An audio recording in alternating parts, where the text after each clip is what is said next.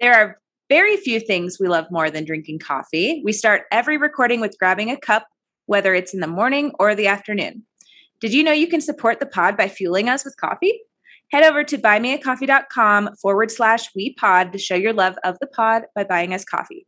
That's buymeacoffee.com slash W I I P O D.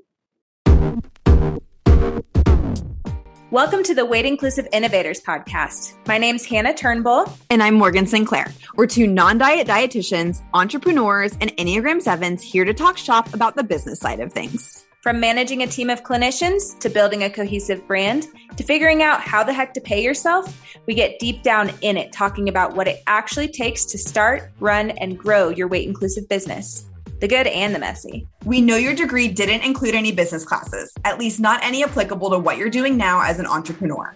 This is why we are on a mission to bring business education to other weight inclusive clinicians. Say sayonara to all the hours spent on Google and hello to information that is actually relevant. Let's dive into today's episode.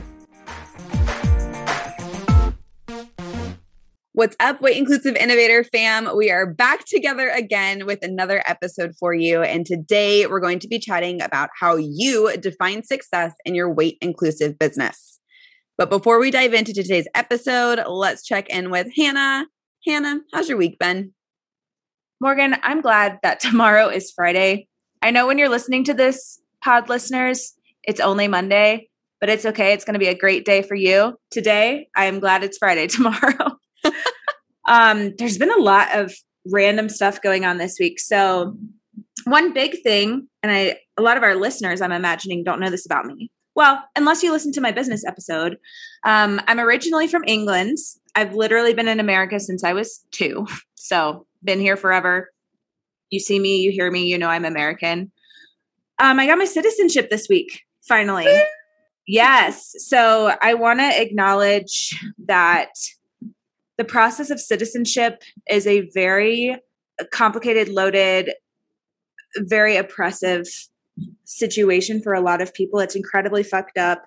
And I am grateful that I was able to get mine. It took a really long time. And I can't imagine what it's like for people who haven't been here or people who are trying to move here and have a better life. So I just, I want to acknowledge that privilege because I think that's really important. Um, when did you start the process? I started it before the pandemic. Oh my God. So I think there was a lot of delays with that. But yeah, randomly, I finally got notified that I was ready to take my test. P.S. You have to take a test. I know we don't do our video anymore, but I'm going to show Morgan this little booklet that I had oh to study. God. It's 100 questions.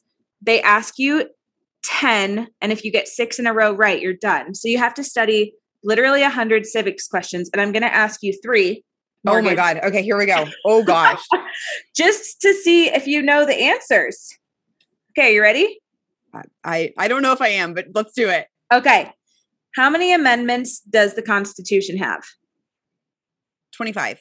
Oh my God, that was so close. It's 27. Ah, dang, good job. So that was really close. I had no idea. How many House of Representatives, or sorry, the House of Representatives has how many voting members? 418. Oh my God, you're so fucking close. 435, Morgan. Dang it. Dang it. General, general idea, but I still would have failed. Okay. I would have had no idea. I literally was like two when someone asked me before I started. So there's studying. two, there's two senators per state to get yes. a hundred. Yes. The House senators. of Representatives is based on population size. Oh my God, you are so smart. Okay, I gotta send. I gotta, failed. I gotta ask you a tricky one. God, I thought those were tricky. Um, I mean, they clearly were. I did not get them right. Okay, when was the Constitution written? What year? 1787.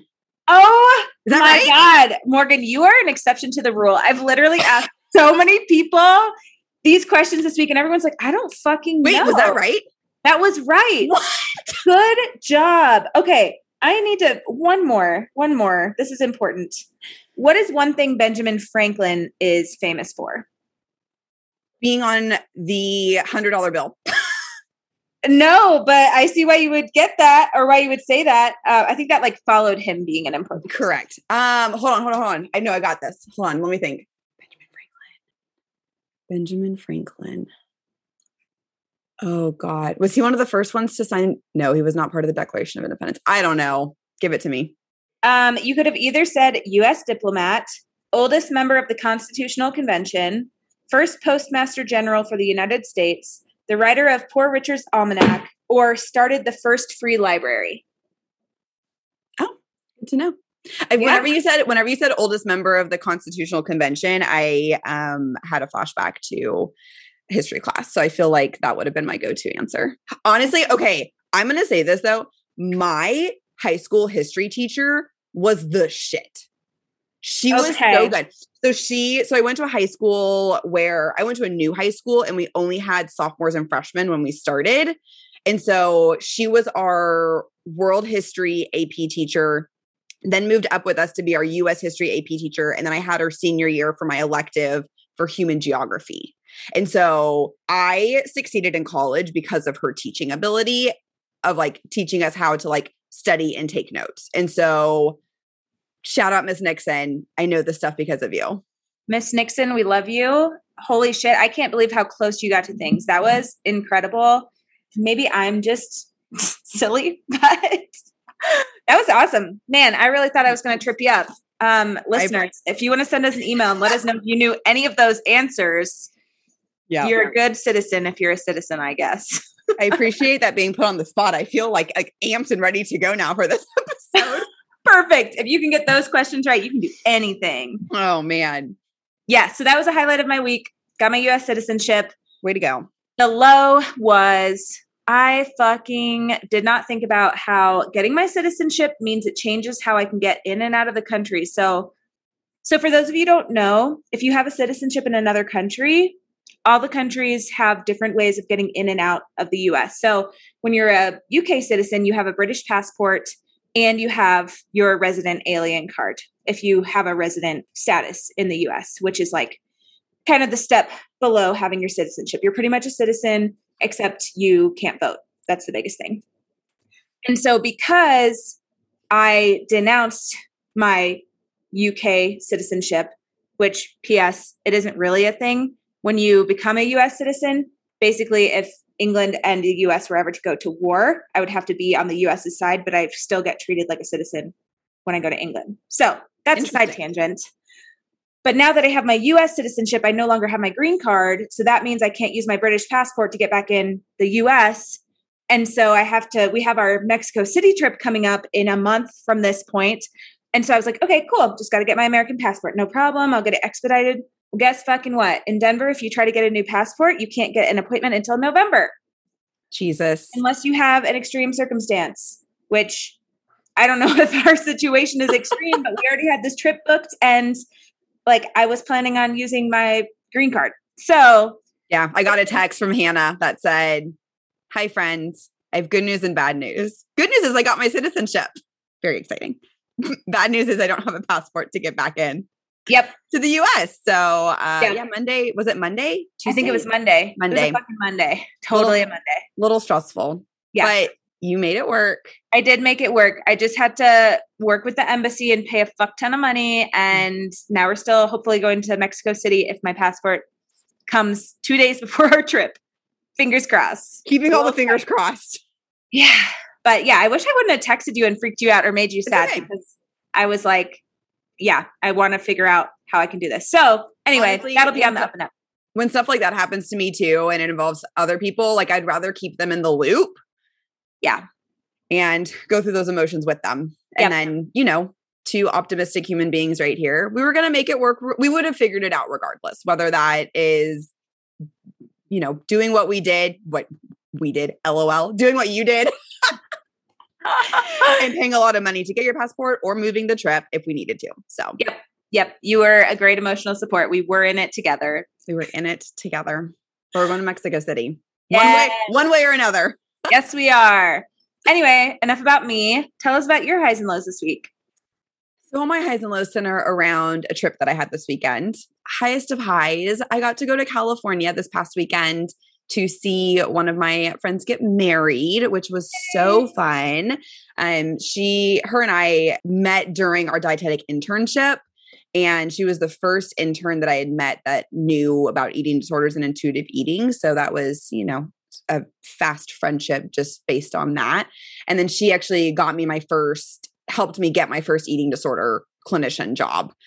Uh, she was working at a residential treatment center. They had a part time opening, and she was like, "Just come see the house. Just like let's grab dinner. Just like come see the house. I think you'll really like it." And I was like, "Absolutely not. I'm not working with teenagers in a residential setting. That sounds like my worst nightmare."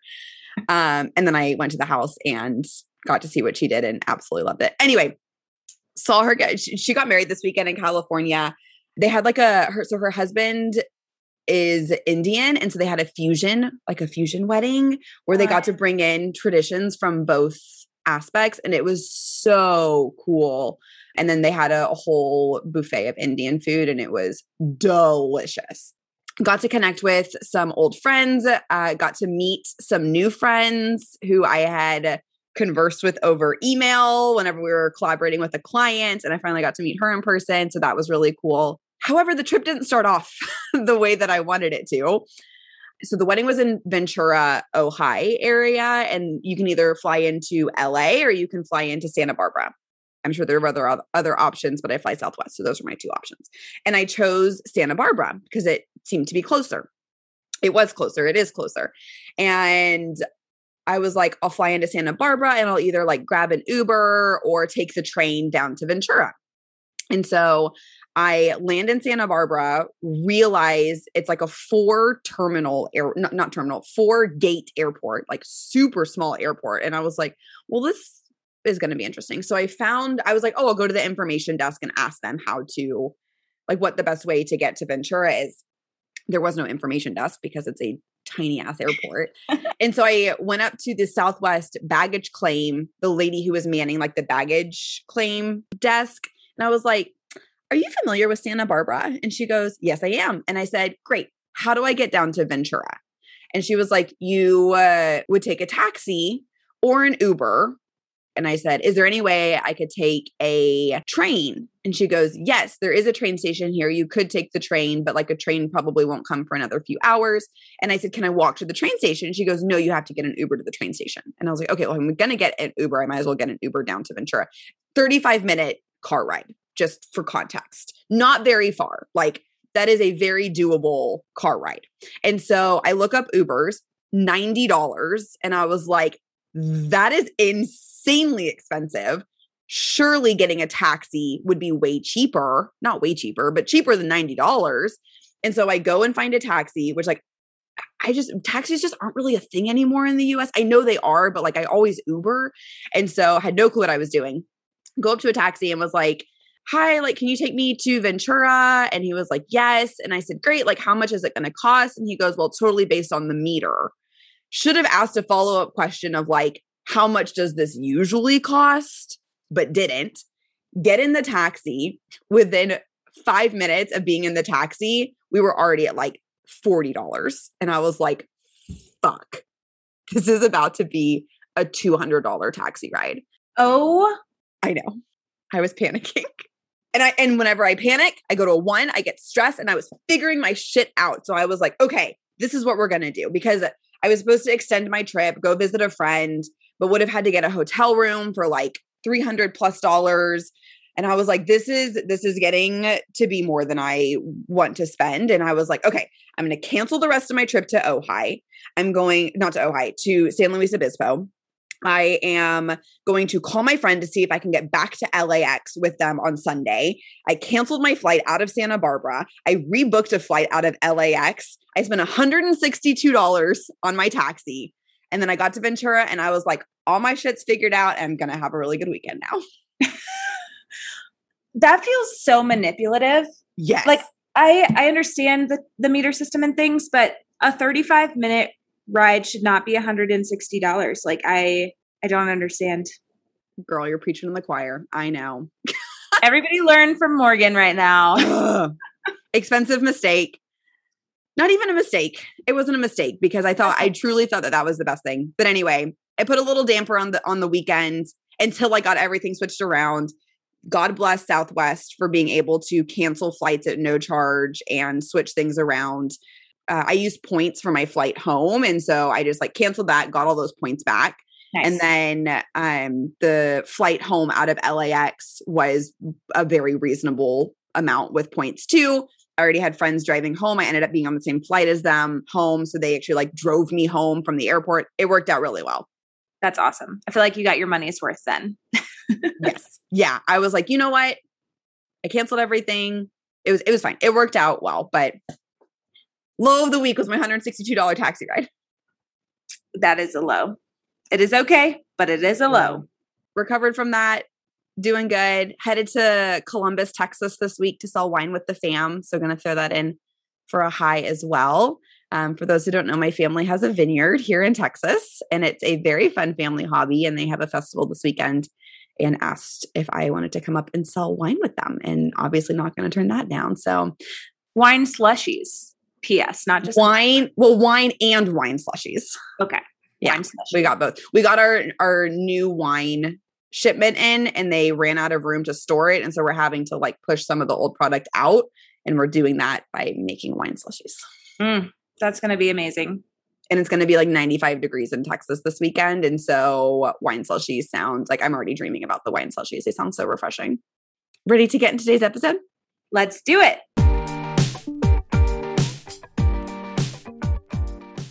All right. So we are talking about defining success in your business. And I'm going to add on the end there and say, and in your life, because when you are the business owner, it is really hard to separate work from life in a sense of the reason we work for ourselves a lot of the time is so we can have the flexibility to do what we want or do things in the way that are important to us, etc. And so the title of the podcast episode is defining success in your business, but we're going to go a little bit more broad as we dive in. So I feel like in our capitalistic society, the definition of success is taught to us. And I would love to hear what you have learned success means. Like, what is your quote unquote American dream of success that you've learned? Woo! What a question. I am full agreement that success is definitely taught to us. And I would say like my American dream, quote unquote American dream was go to college, work a corporate job, work your way up to get a corner office, manage a team, be in charge of people, make decisions. That was what I wanted to do for a very long time. Whether whether I like knew it or not, like even whenever I was like, "Oh, I'm going to be a dietitian," like my mind still went to corner office running a team. I can think back to being in college, something that I always wanted. And this was, I think this just is a testament to this definition of success that we're taught. But I always wanted to have a business while I was a college student that allowed me to travel to the point where I would have to email professors and say, mm, sorry, can't make it to the test on Thursday, have a, an important business meeting in New York City. I don't know where that came from, but I but I I reflecting back on it now, I think it just alluded to like having to be as successful as possible at a young age. And when I didn't accomplish that, I did a lot of really cool shit in college. Like I started a nonprofit in college. Like I did things in college that were successful, but it wasn't that specific. I had to email my professor and tell them I couldn't make it to a test because I was running a business that I was like, ooh, like we we were really taught to be like as successful as possible running businesses, financially successful as young as possible. I'm having to work through some of that now 100%. I laughed when you shared that because I'm just thinking of the seven brain and how like fantasy thinking and playing things out in our head is such a thing. I always say I'd be like a good actress or someone to write a storyline because my brain is just so imaginary driven. And so when you were describing that, I was giggling because I was like, that is such a seven thing to like have this oddly specific scenario play out. Yeah yeah it was it was bizarre i like i'll think about it sometimes and i'm like what was i thinking Like, what? I don't know. It's pretty cute. I thought it was cute. I'm like, sorry, professor, I can't come to your stats test because I have a very important meeting. I'm very important and I'm 18. Literally, that's how it played out in my mind. oh man. What about you? What's your what was is or was your American dream? Yeah. It's funny that we're talking about the concept of American dream and just naming we're both two white privileged ladies here. Oh yeah. Um, so we know that concept in general is loaded. And being from a country that colonized America, but yet still having like an American dream learned from my parents and them bringing us over to America is really confusing mm-hmm. at times. But with that, it was kind of always put on me like, we moved you over here for more opportunity. Um, you're going to be working from a young age like having a job that's high paying and traditional is what you're supposed to do. So for me, I don't know where I latched onto this. I think because I internalized money is so important, which it is important in a lot of different ways, but I learned that money is important and that's why you work. I was going to be an accountant. That just like my brain was like, well, accountants count money. And so, and they make a lot of money. And I think mm-hmm. I learned in the game of life or something stupid that accountants make a lot of money. I didn't know shit about fuck. And so that was going to be the classic job I pursued. And when I went to college, I started in the business school. And um, I think it was me not knowing myself, but like having an inkling about myself because I do love business and entrepreneurship, obviously. obviously. But I was trying to do it in a way that I was supposed to based on the American dream I learned.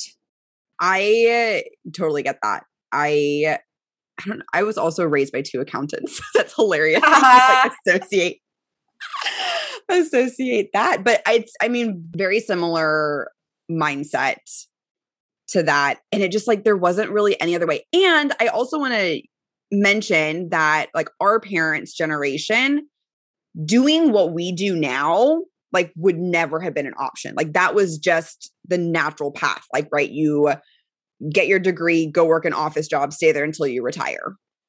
And seeing that, and I know that looks different for everyone. I would say that's like the quote unquote stereotypical path. I know there's obviously a lot of different paths. But I remember like thinking about how am I going to have to explain to my parents that I run a business online? like that it's just way different for like our generation too. And so I think that allows this like quote unquote American dream to become more individualized and shift from what it was when we were growing up. That's really funny that you mentioned just the idea of explaining to your parents what it means to have an online business. Cause I swear to God, my parents were shitting themselves when I was like, yeah, I'm going to be in private practice and build out a group and things. They were like, what the fuck? and now they're like, oh, yeah, you're good.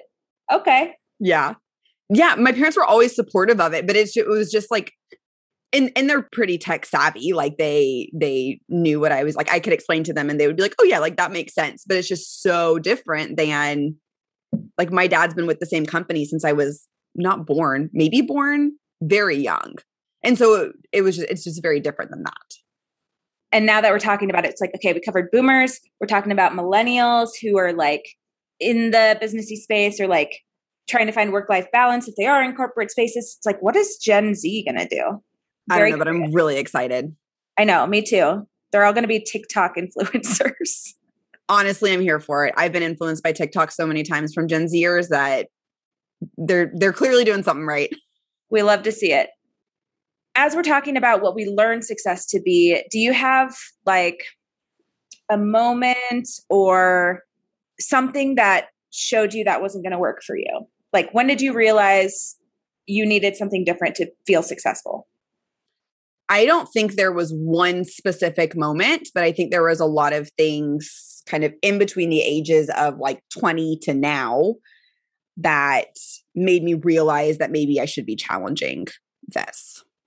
The first one was uh, getting to spend extended periods of time in different countries and just seeing their way of life really made me realize, and I couldn't fathom it then, but reflecting back on it now, that our culture, I'm gonna say our like US culture, you uh, live to work. In a lot of other places around the world, you work to live. You have mm-hmm. a job that you go to. It's not your whole being. You go, you tolerate it, and it provides a means to an end for you to be able to live the life that you want and pursue things that you want to do. So that was a really interesting perspective and one that I couldn't wrap my head around. And I'm like, what do you mean? Like, you don't love what you do? What a foreign concept. Like, literally, we're taught, we're, literally, yeah, we're taught that we need to like love what we do. And what's the phrase? If you love uh, what you do, you won't uh, work a day in your life. Hate it. Hate it. I knew as soon as you said, What's the phrase? I'm like, No. we brought it up. and so I think that was kind of the first part of starting to challenge that. Probably the biggest influence was running across a group called the Bucket List Bombshells, which, if you listen to my business story, they were pretty influential. It's these two girls that were working in i think one was in the us and one was in canada that only had like two weeks of vacation time but they really valued travel. They both quit their jobs moved to mexico. That's where they met and they built out the bucket list bombshells teaching women how to essentially be digital nomads and be able to work from anywhere in the world. And i was like what? That's an option?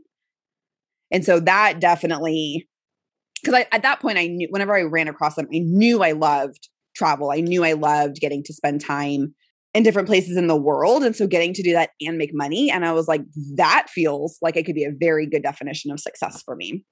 But then I started to feel really silly because I, I heard about them. I went back and got a job and I started to feel silly for wanting to travel so much because I'm like, this isn't success. Success is putting in the hours and working really hard. And why am I taking time away from work? And I was I couldn't fathom taking a week off of work. And so I just planned a bunch of weekend trips. So I would only have to take like a Friday and a Monday off and still have essentially the whole work week. Recently, I've realized that that was very much hustle culture, which led to burnout real freaking fast. And so just kind of all of those things together made me realize like maybe the stereotypical definition of success needs to be challenged and I can start writing my own definition of what that means. Mm.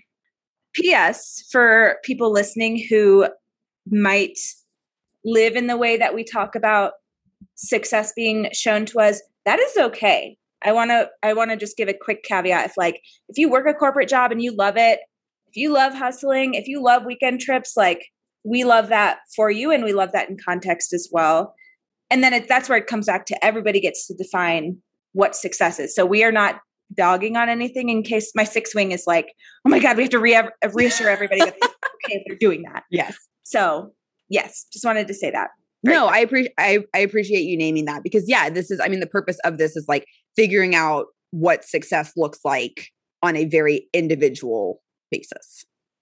So quick question for you, Ro. Oh, yeah. Why did travel feel like that didn't mean success? Like what did you associate with travel that didn't line up with what you learned to be success?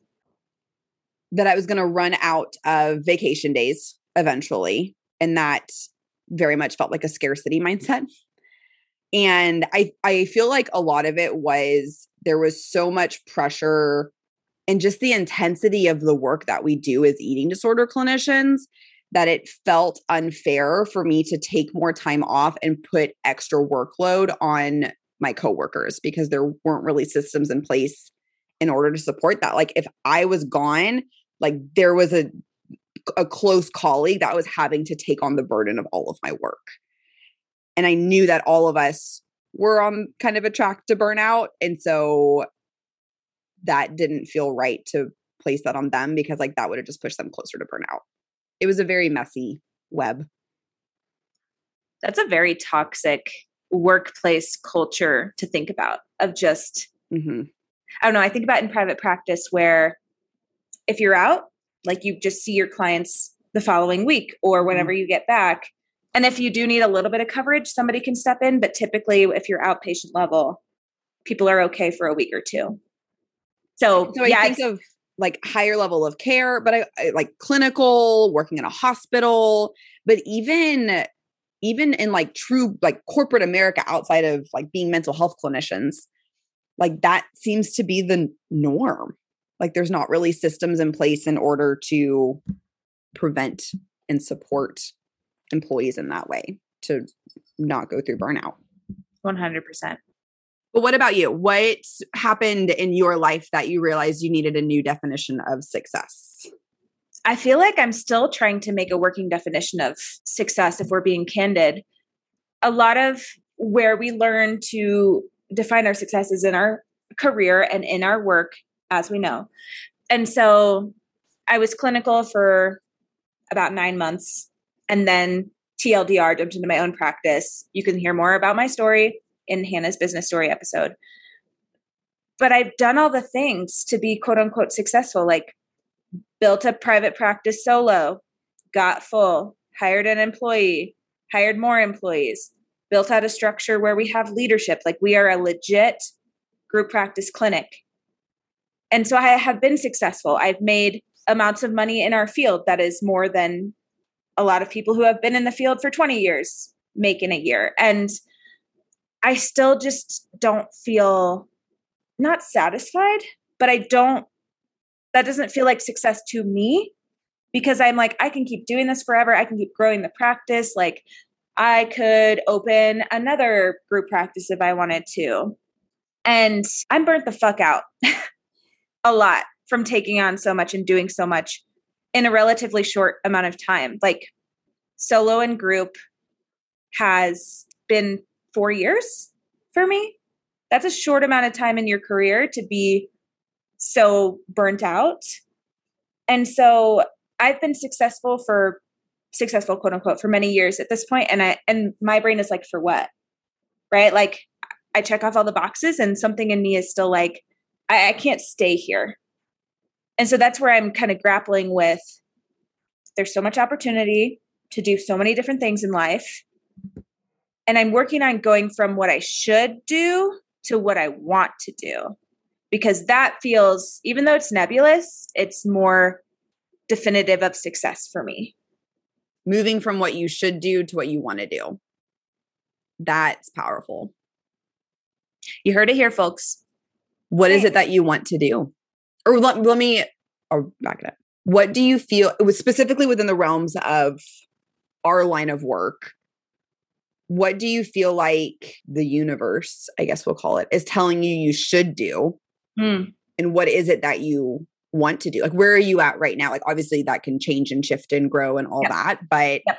I feel like we're, you're like on the cusp of that change. And so I'd love to know what that looks like right now. So I feel like, and again, this is my own projections and my own bullshit probably, that the universe is telling me, like, you did the thing, enjoy it, keep doing that, only do that, really focus in on that and like ride it out. Great, you got there, check. I don't want to do just one thing. Like, I love client work. I love my team. I love being a group practice owner. I love being a business coach. And I just sometimes feel like I should not want to do all of these things. And I don't know where that's coming from. Like, I am successful doing this. Why do I need to do more? Mm, so you're saying like you should, quote unquote, should just be focusing on your group practice and seeing clients because that's what you're trained to do and that's what you've done and that's what you're successful at right now. Yes. And I Mhm. should only want to work in eating disorders or only be doing intuitive eating, weight inclusive stuff, like being in the clinical work. Interesting. I know. I feel like I'm going to have a vulner- vulnerability hangover after this, but it's fine. But I can I can relate to that in a sense of and it's like this balance, right? Of of wanting to do new projects because they're new and fun and exciting. But I get in that headspace too of like, why wouldn't you just focus on what's working for you right now that feels more comfortable, that feels like you have clients there, you have a, a method, all methodology there. Like, why would you focus on other things when you could build just this one piece? And it's this mindset of like, am I doing too much? Oof. constantly yeah. grappling with that and majority of the time i can you know rationalize with that fear and there's a fear in there somewhere i haven't quite figured out exactly what it is yet but it's i think it goes back to that like should conversation of of why would you rock the boat if if you're doing something that's working why would you throw all that out not throw it all out the window because obviously like you're still doing it but why wouldn't you just focus on that versus what we want to do as multi passion entrepreneurs, which is continuing to challenge the status quo and build new things and create new connections. I feel like you have a straw and you're just like sucking all these thoughts out of my brain. you know, and we're in we're in different stages of business and I and you know, we have different definitions of what success looks like, but I think there has to be some common denominator amongst all of this of what this quote unquote American dream is, shifting to what you should be doing, challenging hustle culture, challenging the things that get us to burnout. And now we're all kind of in this collective space of like, okay, what is it that we actually want to do? 100%. And then to go back to just thinking about our parents' generation or the baby boomers' generation of they work one job for 40 years they get their retirement benefits and their health insurance and then they like retire at 65 or whatever and it, it's true it's hard to st- challenge the status quo but i feel like that's how i live my life in a lot of different ways and so it makes sense but i think because of just what we've learned success to be it's like well what if i don't want that am i just like a chaotic person because i want to like like change shit up you know and yes, TLDR, I am a chaotic person sometimes. like, I don't know if you want that to be a rhetorical question or not, but yes, here we are. no, but it's it's so true. Like I I remember having this conversation with my therapist quite a bit of this idea of conventional versus unconventional life. Mm. And there's there's a piece of me that still wants pieces of this conventional quote unquote American dream white picket fence kind of life. It's like kills like kills me a little in the inside to say that. But there are certain pieces of that. And I'm still working through like, do I actually want that? Or is yeah. that just what I grew up believing that I wanted? And I'm having a hard time challenging that. But she told me, she was like, Morgan, you have done all of these things that have proven that you are a very unconventional person. Lean into that. There's nothing wrong with challenging this. But doing that work with my therapist, figuring out, sifting through this conventional versus unconventional lifestyle and what pieces that I actually want to pick and choose, and realizing that it doesn't have to be black and white. I don't have to be all conventional and all unconventional. I just lean more towards the unconventional side of things. It's like a if if unconventional was uh, white and conventional was black, I would be like an eggshell color. Perfect. Moving towards the gray, being in the gray, you know. Um, but some of the really important work that I've done around this, which I know you're, you know, you run a whole business around values, is figuring out what my values are and using those as guiding factors, kind of the north star of my life to make decisions. And as you mentioned in the beginning, like those values are there for my personal life, but when you own your own business, you can't really separate those out. Like your values are going to be guiding your business decisions as well. 100%. And that's where I think the TLDR of this episode is success is living with your values. Another kind of key point with this, and, and it's in relation to values, is I was actually talking to one of my friends about success. And this was, gosh, probably two years ago, year and a half ago. And I asked her, because someone had asked me this, and I was like, this is like a like a nebulous is that the word that you used? Did nebulous. you say nebulous? Yeah, question. I have no clue. I've since done a lot of reflection, but I asked her and I was like, well, what does success look like for you? So she's a former engineer, quit her job as an engineer to work for herself and build websites. And she goes, I feel most successful whenever I can take a certain number of days off. That's way more than what I ever would have gotten in corporate America. And so I track my success based on being able to take 30 plus days off. And I was like, oh. dang, that's incredible that and you were so, that you are so aware that that is something that is so important to you that you now have like a metric tracking that in your business to make sure you're taking time off in order to feel successful. 100%. And we, you know, the metric is just the tip of the iceberg because when you have time off, you have the space to exist, the space to play, you have time, you have resources. Like there's so much in the ability to take time off, and especially in those that large, that quote unquote large of an amount compared to what you would get in corporate America. I think that's awesome. It's a great metric. That's like six weeks off a year. Yeah, it's amazing.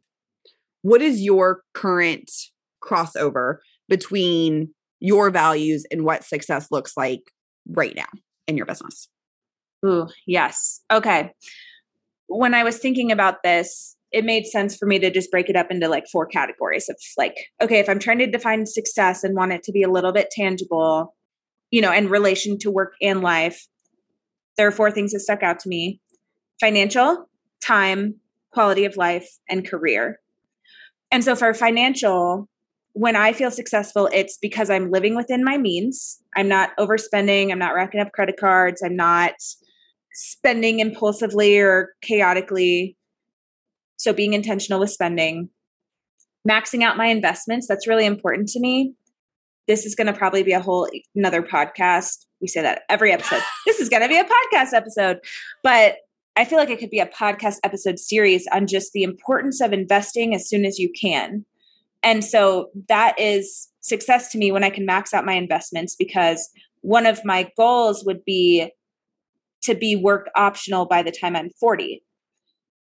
That does not mean I'm not going to work because I feel like I'm just always someone who wants to be working, but just to have that security, this is my six wing of I am good for retirement and then it's also supporting other people's work especially folks who have different identities than me or different life circumstances. Like i want to be able to be as gener- generous as possible and donate and i do that as much as i can now. And that's where i always think about when we try to quote unquote measure success with finances and money and making tons of money and things. It's like one you can only spend so much money and two then what you do from with money from there really it, it doesn't feel good to not do things that aren't in alignment with your values. That's my take. So that's my financial definition of success. Time um, time and work i'd love to work six hours a day. I think that is my sweet spot of i can be productive i'm not just fucking around on my phone and scrolling through instagram or my email. Six solid working hours whether it's meetings whether it's concentrated creative project time being able to take off days when I want to. And I put that in quotes because I feel like when I'm in that flow of working in the time period that I want to and feeling really good about my work, I don't want to take off like six months of the year, you know? And that's why I really make an intentional note about wanting to take time off because it's not driven by, I'm so fucking burnt out. I need to go on a three month hiatus from work. Quality of life is another one that I use to kind of look at success in business and life right now. So, again, if I'm able to take time off, I love to travel. I love to go on adventures, whether that's like a day hike or if that's climbing Everest one day. Love experiences, hate stuff that does not contribute to my quality of life. And then just lots of time for play and silliness, which you can't really put a price tag on. Yeah. And then there's career. So I want to always be learning and growing, being challenged and pursuing new opportunities.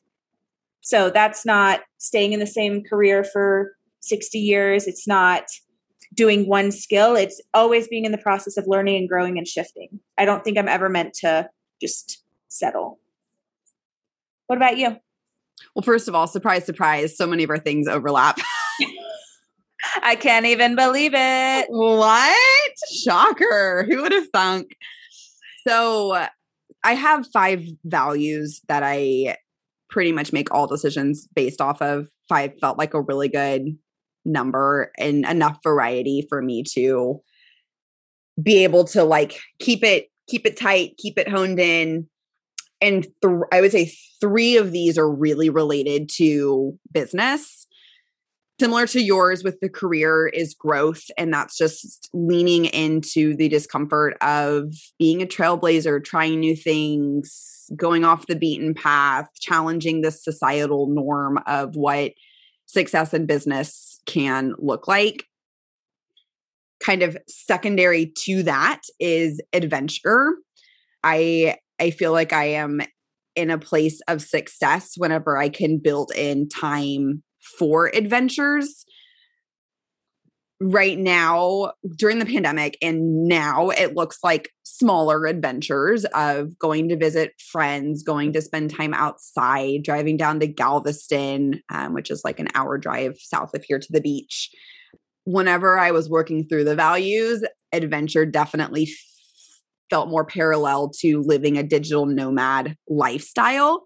And we're taking steps, right? I work for myself now. I can literally work anywhere there's Wi Fi. And so that's kind of the first step to that digital nomad lifestyle. But really getting to spend extended periods of time in other parts of the world. Um, and with that comes financial stability because you have to be making money to be able to travel and live in other places. And then similar to yours with like the lots of play is the creativity. And so always just making sure that I have enough brain space in order to play and be creative. My work naturally is creative work. And so whenever I say creativity, I I have to intentionally separate it of like, yes, I have to be creative for work where I'm making money, but there also needs to be space for me to be creative just for the heck of it and being able to not be so burnt out, not be so overworked, not have my brain be so tired that I can't do creative things for fun. What would you say are like two creative things you'd love to do for fun that are not related to work?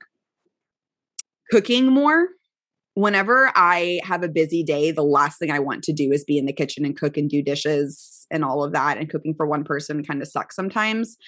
And so I would say being in a space where I feel calm and relaxed enough to be able to experiment in the kitchen with a new meal mm. tied to inviting friends over for like a little dinner. I love hosting.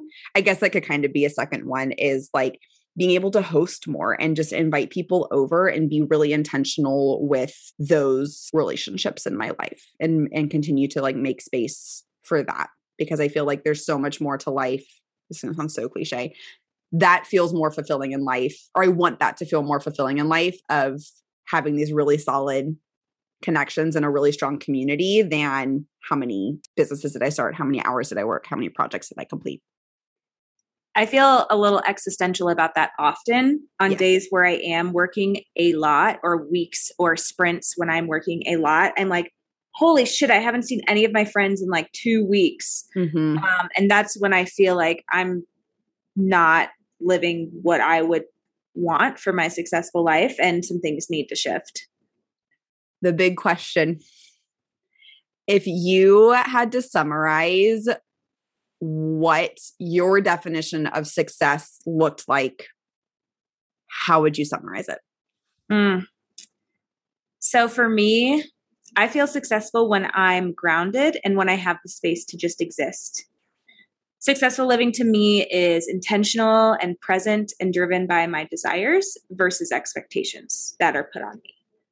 And you can't put a price tag on any of that, but being financially well helps support having space and time and feeling grounded. So I want to acknowledge that. Like success isn't a number, but it is having a certain level of stability to feel okay. That's an incredible definition of success. What steps are you taking and what values are leading the walk towards that definition of success? Woo! What steps am I taking?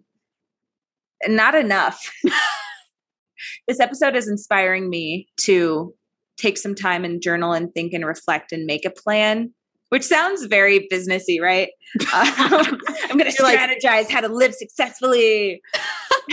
but I think I need to look at where and how I'm spending my time and my resources and my brain space and reprioritize. I think that's the big step I need to take.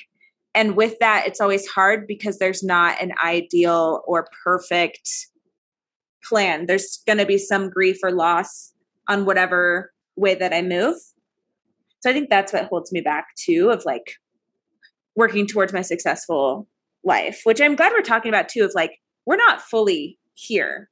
And no. it might be like a flow state. Sometimes we're like I'm hitting my stride, this is the life I want and then shit happens and it, it shifts, but I yeah, I'm going to sit down and prioritize and do some self-reflection and doing that supports my values of independence and autonomy, having play, growth and learning, and yeah, probably a bunch of others. I have a million values. I need to reel those in and prioritize them too. Part of the journaling process. Yes. What are your what's your definition of successful? Your new definition. My new definition. This uh, question makes my heart rate go up but I also think recognizing that this is, as you said, in a constant state of flow and can continue to change. But right now, success, I would feel successful when I am living in the present and not worrying so much about what the future looks like. Mm. Hello, moving to a five in times of success for being an Enneagram seven. yes. And that felt like a very um non-answer non it, it, felt like a woo-woo answer. I would say tangibles of that of what living in the moment living in the present looks like is really prioritizing the relationships in my life that fill my bucket. Not being afraid of stillness mm. because stillness fucking terrifies me sometimes which is why I have so many businesses and business ideas. And I'm like, if I just keep gra- like grasping for something new, I don't have to be still. I don't have to feel my feelings. yeah. oh, Hannah and I were talking yesterday about feeling our feelings. And I was like, if someone's going to make me feel my feelings, like at least put me in a new city, state, or country so I can feel my feelings in, an, in a new place. Yes. Buffer the effects. Buffer it. Um, and really just like feeling content. Like I uh, I've done some visualization and journaling about like what I want my life to look like in 3 to 5 years and the feeling that I keep going back to and it's a very specific visualization is like sitting on the back patio in the house that I've bought in my favorite neighborhood in Houston just like take like taking a big deep breath because I just got back from an eating expedition trip and I just like all just feels right in the world. Like I'm pursuing the projects that I want to do. I have made this shift from how much money am I making to am I making enough money to just be able to support myself to live out my values, predominantly travel and adventure. And I have enough systems in place set up to support me financially where I am able to take more time and energy to put into creative endeavors like reading more, getting into watercoloring, being able to cook and host people and and being creative in things that are not directly related to making money. Mm. And not trying to turn those create creative endeavors into businesses. yeah. One time, this is a side tangent, but I remember there was like people decorating sugar cookies for a long time. And i found this website where someone teaches you how to make a sugar cookie decorating business. So i like bought all the stuff. I bought her pdf and i was going to bake cookies as a side business. Yes. Like this was just going to be a fun thing that i did. I just wanted to bake cookies. And then i took it too far. Yes that is oh my god ain't that the truth? I was literally reading that and i was like i wonder if i could put together a book on hosting and I was like, no, Morgan, you just want to host friends to make connections. Like, don't, don't do that to yourself. Our brains like to try to sabotage Shutting us. it down. Yes. Okay, so if we could leave the less the listeners with two action steps, I think having them make out a list of their top five values that they want to bring into their work and life. And if you want a list of where to find values, Brene Brown has an incredible list of values. We'll link it in the show notes. And then the other thing is, what would you recommend for a visu- visualization exercise that people could do? Ooh, being able to define what success looks like or being able to figure out what you need to be doing now in order to redefine success, you need to know what you want your life to look like in a few years. And so I would say picking three to five years from now, whatever feels best for you. And what's helpful for me is picking out like one specific moment in time. Like what what day of the week is it? What month is it? What are you doing? What are you seeing? What's going on around you? What did you do yesterday? What are you looking forward to tomorrow? Like getting really specific of like this one specific moment. Did you ever watch um that's so raven growing yes! up it's like that like that tunnel vision and you see that one specific moment playing out and then you can come back to reality and be like that's where i'm going so like what am i going to do today to get there uh, Oh my God. I think our friendship just went next level with you bringing in Disney Channel originals. So thank you for that. You're so welcome. Thanks for listening to the Weight Inclusive Innovators Pod. If you like what you hear, subscribe to our podcast to add us to your queue every week. Please leave us a rating and review and share with a friend to help us reach more weight inclusive business owners who could use support and pep talks. See you next week. Bye, everyone.